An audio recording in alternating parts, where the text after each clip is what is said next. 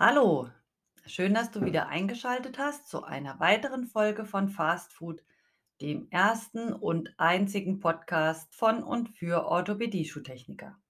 Ja, die heutige Folge dreht sich um Amputationen und zwar nur um Amputationen am Fuß, denn alles andere ist Aufgabe des Orthopädie-Technikers. Ja, und zu den folgenden Fragen möchte ich dir heute ein bisschen was erklären.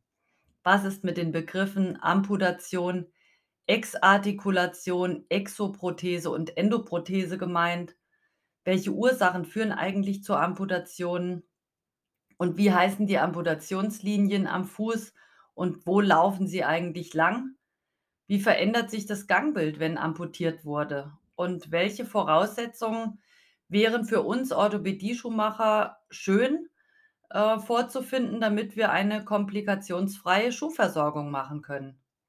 Und natürlich erzähle ich auch, was bei der Versorgung mit einem Maßschuh zu beachten ist. Ja, damit du gut folgen kannst, solltest du die Lage der Fußknochen gut kennen. Hilfreich wäre vielleicht auch ein Bild von einem Fußskelett, aber du kannst dich natürlich auch einfach so ein bisschen berieseln lassen. Ja, los geht's. Wenn wir von Amputationen sprechen, dann ist das im Übrigen keine eigenständige Diagnose, sondern immer die Folge einer Erkrankung oder eines Traumas. Bei angeborenen Fehlbildungen sprechen wir übrigens nicht von Amputationen, denn was noch nie da war, kann natürlich auch nicht amputiert werden. Ja, was versteht man nun unter Amputation und Exartikulation? Wenn wir von Amputationen sprechen, dann ist damit gemeint, dass ein Körperteil abgetrennt wird durch Operation oder auch als Folge eines schlimmen Unfalls. Bei einer Exartikulation ist eine Amputation gemeint, die innerhalb eines Gelenks verläuft, also nicht knochendurchtrennt sind, sondern direkt innerhalb der Gelenklinie. Ja, und wenn etwas amputiert wurde, dann kann das mit einer Prothese versorgt werden.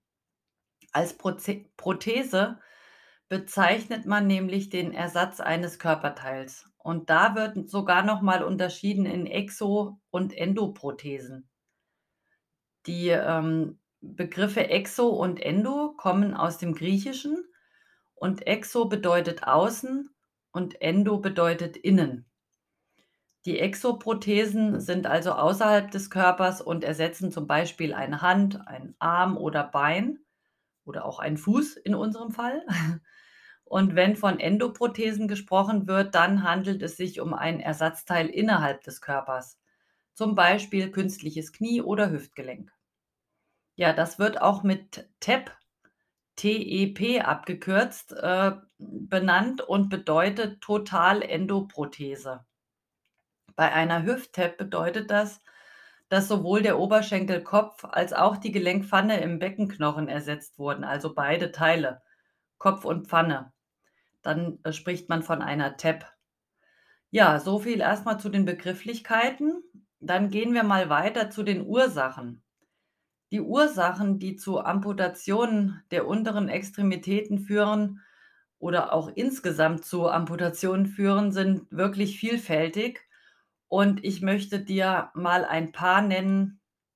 Zum Beispiel ein Trauma kann zu einer Amputation führen. Damit sind Unfälle gemeint, also zum Beispiel Verkehrsunfälle oder Unfälle im landwirtschaftlichen Bereich, bei Arbeiten an Maschinen wie Sägen zum Beispiel. Ja, es kann zu Quetschungen oder auch direkten Abtrennungen führen. Weitere Ursachen sind Infektionen, Erfrierungen, Verbrennungen, Verätzungen, Tumore oder auch die Volkskrankheit Diabetes. Bestimmt hast du auch schon vom diabetischen Fuß gehört, wobei nicht jeder Diabetiker auch einen diabetischen Fuß hat. Das, äh, ganz klar zu unterscheiden. Ja, und beim Diabetes ist ein häufiger Grund, der zu Amputationen führt, die periphere arterielle Verschlusskrankheit, kurz PAVK genannt. Das hast du bestimmt schon mal gehört. Und bei einer PAVK handelt es sich um eine Durchblutungsstörung. Und wenn Körperbereiche schlecht durchblutet sind, dann kommt es natürlich auch zu einer gestörten oder sehr schlechten Wundheilung, wenn eine Wunde vorhanden ist.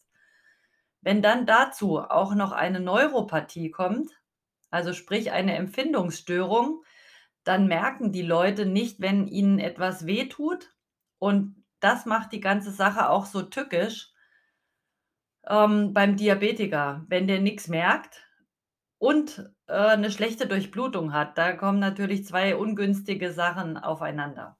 Ja, je nachdem, wie viel amputiert wurde, gibt's bestimmte Namen für die Amputationslinien und ein paar davon möchte ich dir gerne vorstellen. Aber bevor ich jetzt anfange zu amputieren, noch mal ein kurzer Hinweis zu den Ansatzstellen der Fußmuskulatur. Wir haben ja die lange Fußmuskulatur, die den Fuß heben und senken und abduzieren und adduzieren, supinieren und pronieren.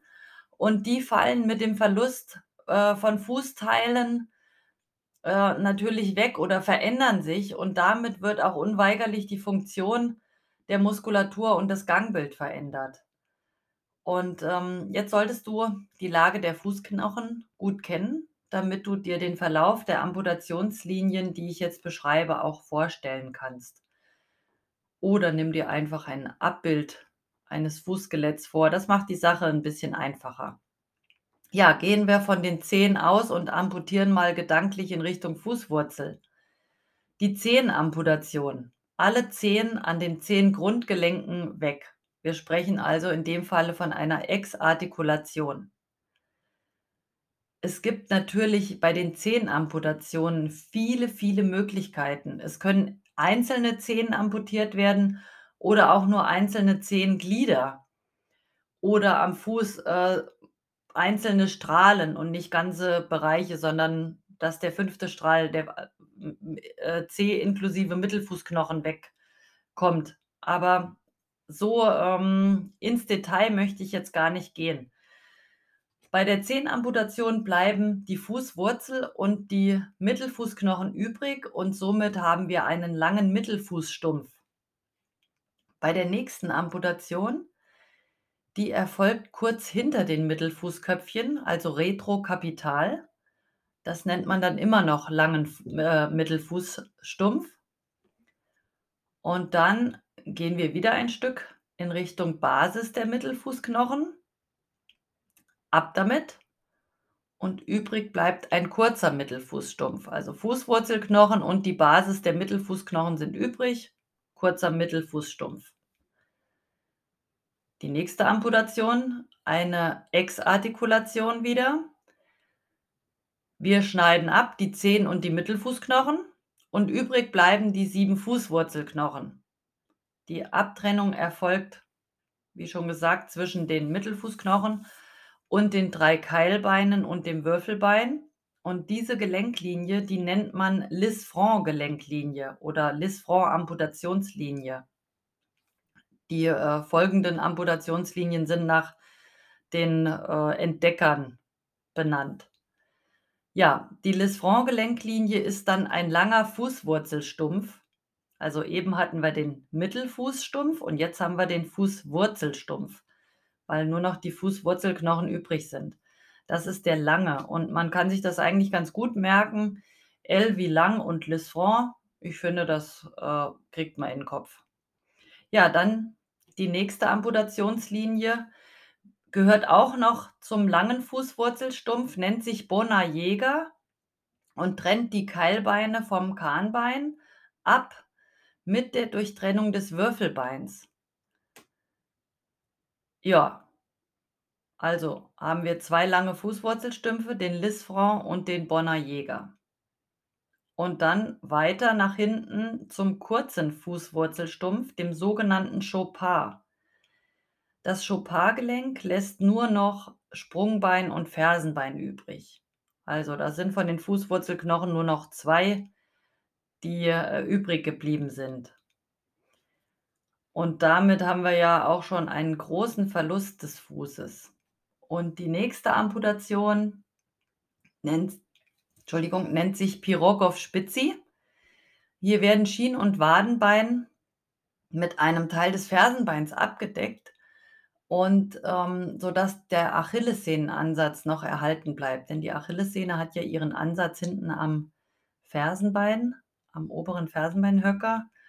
Und, ähm, bei dieser Pirogow-Spitzi-Amputation kommt es auch unausweichlich zu einem Beinlängenunterschied. Und dann, äh, muss eben auch Beinlänge ausgeglichen werden in der Versorgung. Ja, die letzte Amputation, die ich dir nennen will, nennt sich SYME, S-Y-M-E geschrieben. Hier ist dann der ganze Fuß ab und nur noch der Unterschenkel übrig.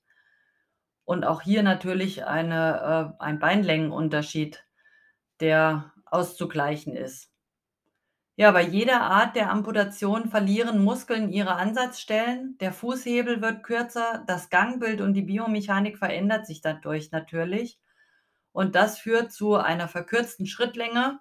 Die Menschen hinken, weil eben nicht mehr über die Zehen abgerollt werden kann. Und es kommt auch zu anderen Druckverhältnissen am Fuß. Umso wichtiger ist dann eine gute Maßschuhversorgung durch uns Orthopädie-Schuhmacher, die diese Probleme wieder ausgleicht.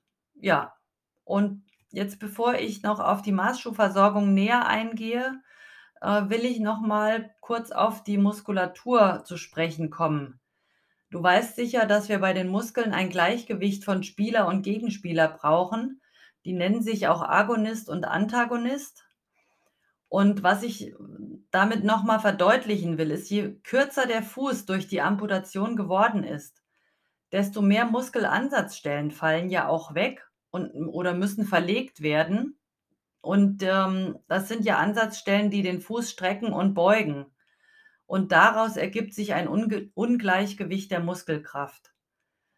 Solange das Fersenbein noch übrig ist und damit auch der Ansatz der Achillessehne und der damit verbundenen Muskeln, nämlich dem Zwillingsmuskel und dem Schollenmuskel, dem Gastrocnemius und dem Musculus soleus, die nennen sich, äh, gemeinsam übrigens Musculus triceps surae. Und, ähm, da ergibt sich also eine vermehrte Plantarflexion im oberen Sprunggelenk, solange eben diese Verbindung zum Fersenbein noch besteht. Also auch die Tendenz zum Spitzfuß und zur Varusstellung der Ferse. Das bedeutet wieder mehr Druck auf dem ohnehin schon empfindlichen Stumpfende. Es gilt also, was vom Fuß noch da ist, möglichst in Neutralstellung oder sogar Hackenfußstellung zu bringen, um 'ne bessere Druckverteilung zu bekommen oder die Druckverhältnisse günstiger zu gestalten. Und für uns Orthopädie-Schuhmacher wäre eine optimale Voraussetzung für die Maßschuhversorgung, wenn der Fuß eben nicht in Spitzfußstellung ist, beziehungsweise was noch davon übrig ist und auch die Haut am Stumpfende belastbar ist die Amputationsnarbe eine gute Lage hat, sodass beim Laufen kein Druck darauf kommt. Und das Ziel unserer Maßschuhversorgung sollte die Wiederherstellung der Standfläche sein, die sich natürlich verkürzt, eine Angleichung der Schuhlänge und eine möglichst gleichmäßige und dynamische Schrittabwicklung, was wir durch die Rollentechnik erreichen können. Und natürlich ist der Maßschuh dafür gedacht, dass der Fuß nicht weiter in eine Fehlstellung abweicht. Die Operationsnarben, Verhornungen oder Schwielen sollen gebettet werden, durch Polster vor Druck geschützt und entlastet werden. Und das, ja, erreichen wir durch einen Vorfußersatz, eine Sohlenversteifung und Mittelfußrolle, Lotaufbau zur Verbesserung der Standfläche und vielleicht sogar einen Feststellabrollschuh, wenn notwendig mit Arthrodesenkappe und versteifter Lasche, damit eben der Druck auch auf dem Unterschenkel verteilt werden kann bei ganz kurzen Stümpfen. Ja, ich denke, das war jetzt erst mal eine ganze Menge an Infos. Das Thema Amputationen ist wirklich komplex und diese Folge sollte dir einen ersten Einblick verschaffen. Ich hoffe, dass alles soweit verständlich war. Danke dir, dass du bis zum Ende zugehört hast. Und wenn du Fragen, Anregungen oder konstruktive Kritik hast, dann freue ich mich über eine E-Mail an fastfood-ost@web.de. Dann bis zur nächsten Folge. Deine Katja.